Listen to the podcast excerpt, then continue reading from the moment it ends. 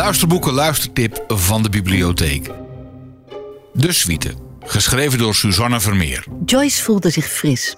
Ze had vanmorgen tot tien uur geslapen, uitgebreid ontbeten en een vol uur bij de kapper gezeten. Als hotelmanager van een populair hotel op Tenerife heeft alleenstaande moeder Joyce Ruitenbeek geen alledaags leven. Donderdagochtend was haar break waarin ze energie tankte voor de rest van de week.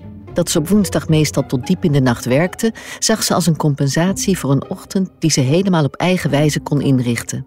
Sinds ze als directeur bij La Palmera werkte, had ze deze regel ingevoerd. Met hard werken heeft ze inmiddels een goede reputatie opgebouwd. Het accent waarmee hij sprak was onmiskenbaar Russisch of uit een van de voormalige Sovjet-republieken. Nu ook Russische toeristen het eiland als perfecte vakantielocatie hebben ontdekt, lijkt het stukken drukker in het hotel. De stilte in het hotel werd af en toe onderbroken door gasten die terugkeerden naar hun kamers. Enkel diegenen die dronken en lallend door de gangen liepen, verstoorden even Joyce's concentratie. En al heeft ze niet veel quality time om met haar tienerzoon Jason door te brengen, ze probeert hem toch zo goed mogelijk op te voeden.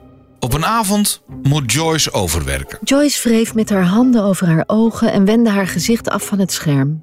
Even rust. Ze moest nu een paar minuten iets anders doen, anders werd ze gillend gek. Onverwacht wordt ze overmeesterd door twee mannen die haar bedwelmen. De volgende dag komt ze bij in een van haar eigen hotelsuites, maar ze kan zich helemaal niets herinneren. Terwijl haar oogleden trilden, schoten talloze onsamenhangende beelden over haar netvlies. Wit licht, trap, de man met de schokkende schouders, zijn buik, de haarlokken van een vrouw. Dan wordt ze gebeld door een man die haar kan vertellen wat haar overkomen is en waarom. Joyce haalde haar schouders op. Haar angst nam iets af.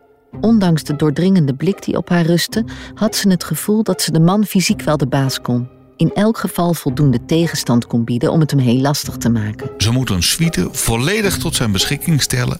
Of hij zal ervoor zorgen dat het filmpje dat die nacht gemaakt is, verspreid wordt en haar leven zal vernietigen. Misschien hield ze zichzelf voor de gek met wie ze aankon. De suite van Suzanne Vermeer is nu te leen als luisterboek in de bibliotheek. Luisterboeken kun je beluisteren met een gewoon lidmaatschap van de bibliotheek via de app van de bibliotheek, maar ook via je computer. Ga naar onlinebibliotheek.nl. onlinebibliotheek.nl